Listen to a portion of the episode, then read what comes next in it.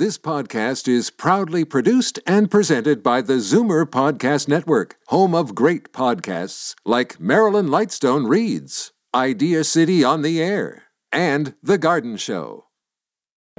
You're listening to the Zoomer Weekend Review, brought to you by CARP, where you can meet like minded people fighting for a new vision of aging. Find out more at carp.ca.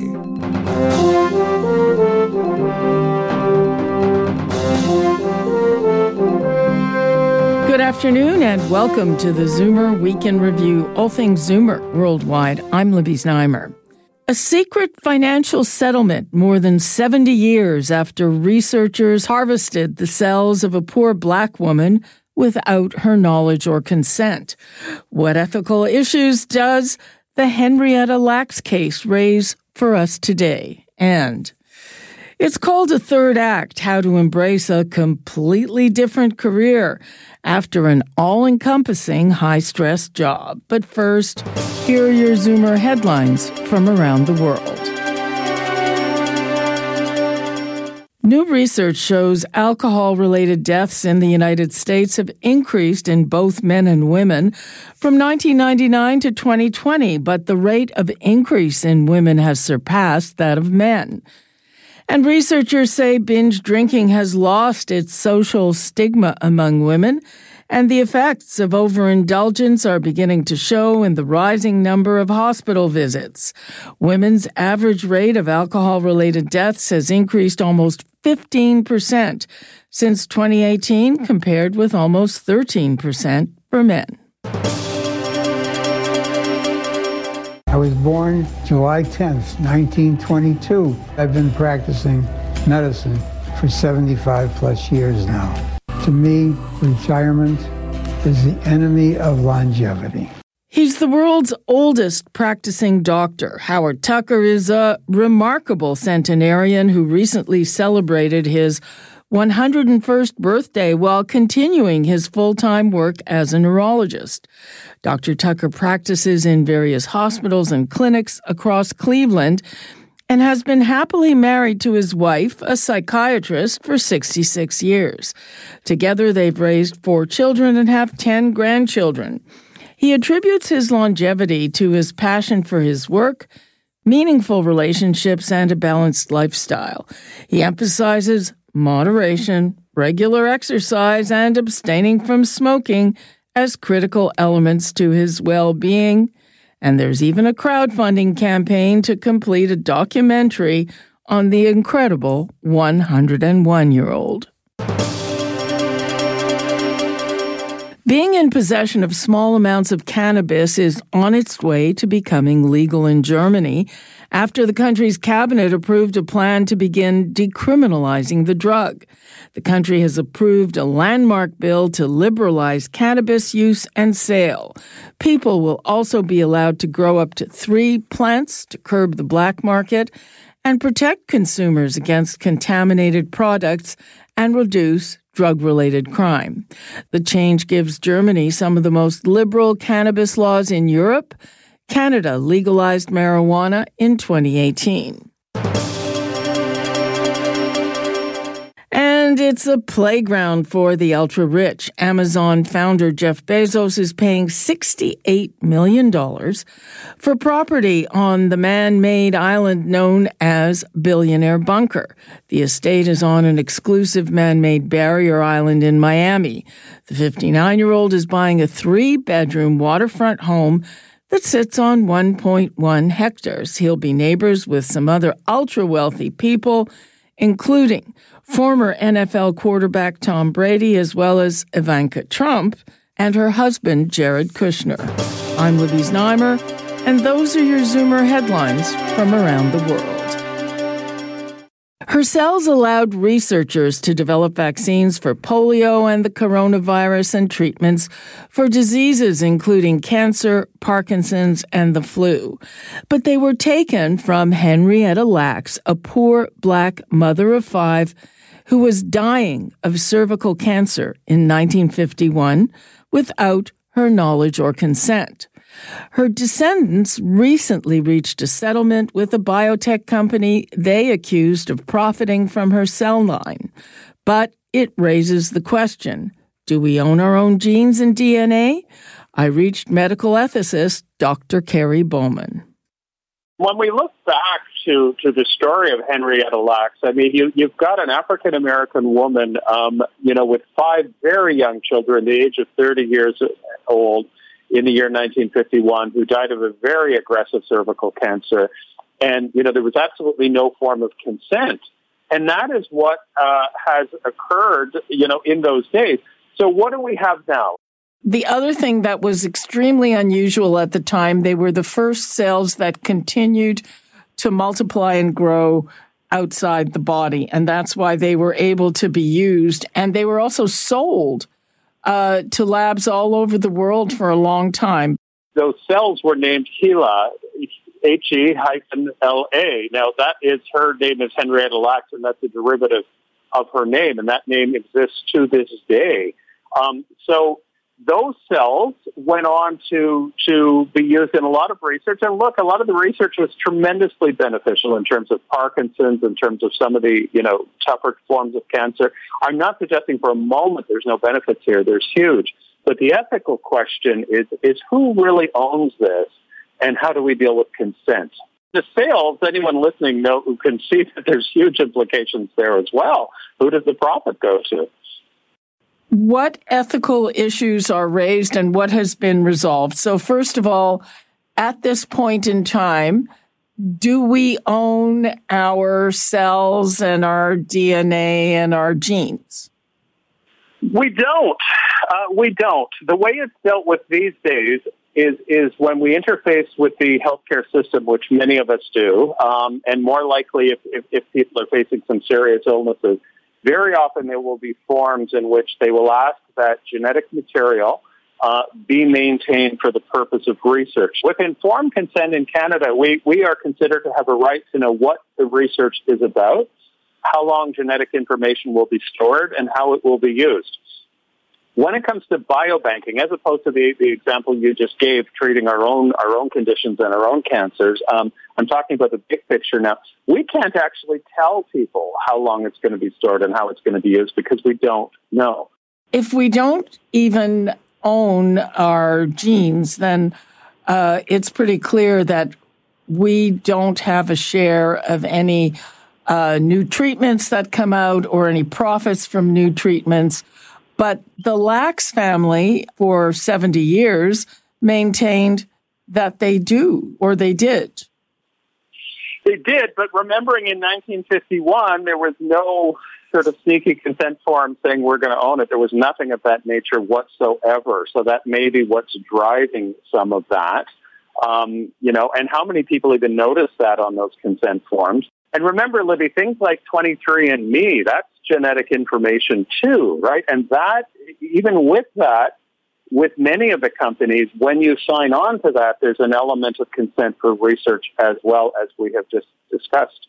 So much of us say, you know, I want to find my, my cousin in Poland and go for a beer with him, some distant cousin I never knew existed. Look, I think that's fun and I think it's wonderful, but you also have to think through what you're really consenting to when this genetic information is, is, is, is brought forward and who's going to own it over time. And, you know, these things tend to be buried on page who knows what in the back of a form. Dr. Kerry Bowman, thanks so much. Thank you, Libby. That was medical ethicist Dr. Kerry Bowman. I'm Libby Znaimer, and this is the Zoomer Week in Review. Coming up, can we find happiness embracing a totally different vocation rather than retiring? You're listening to the Zoomer Weekend Review, brought to you by CARP, offering members only discounts that can save you thousands of dollars a year. Find out more at carp.ca.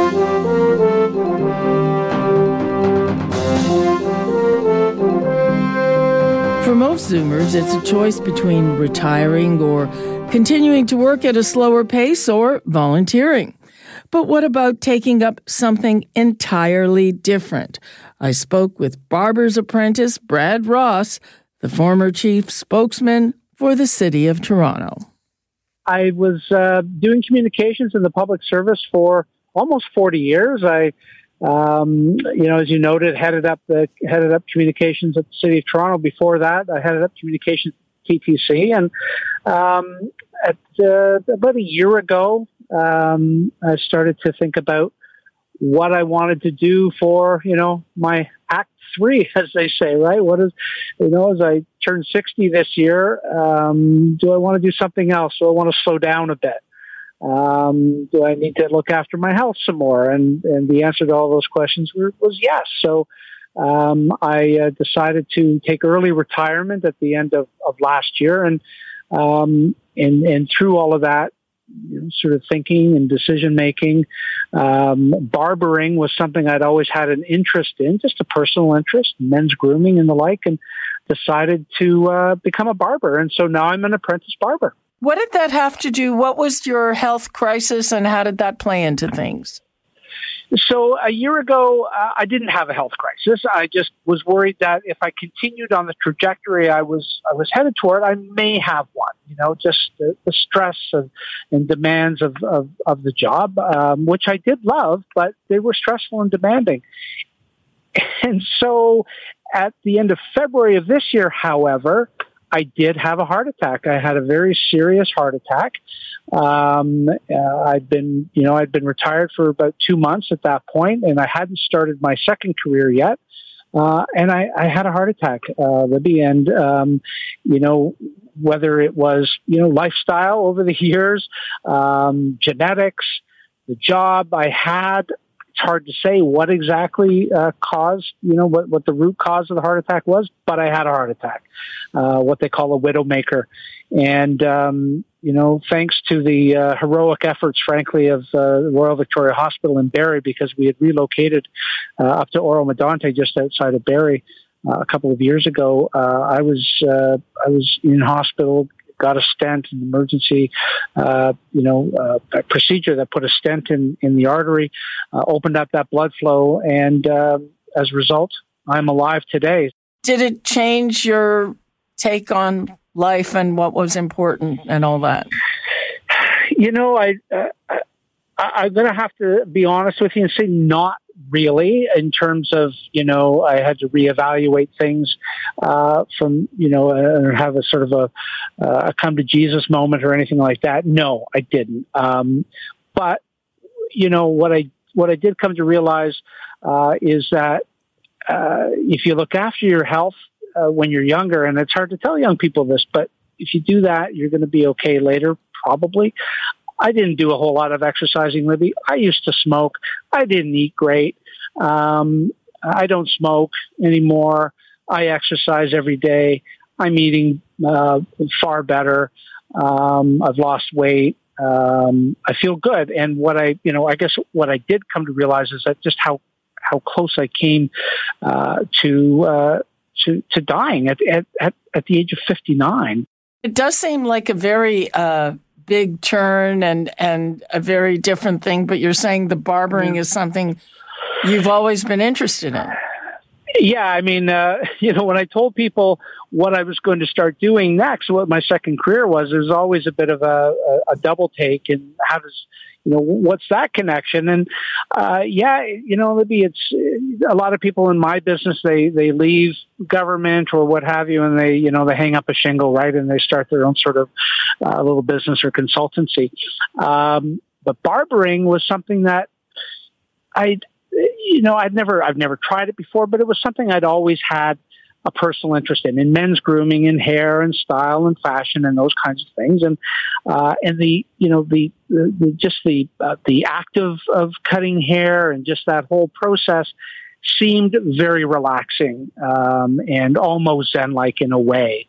Um, not to mention, you know, the atmosphere of a barbershop and chit-chatting with the customers and, and with, you know, your fellow employees and everything.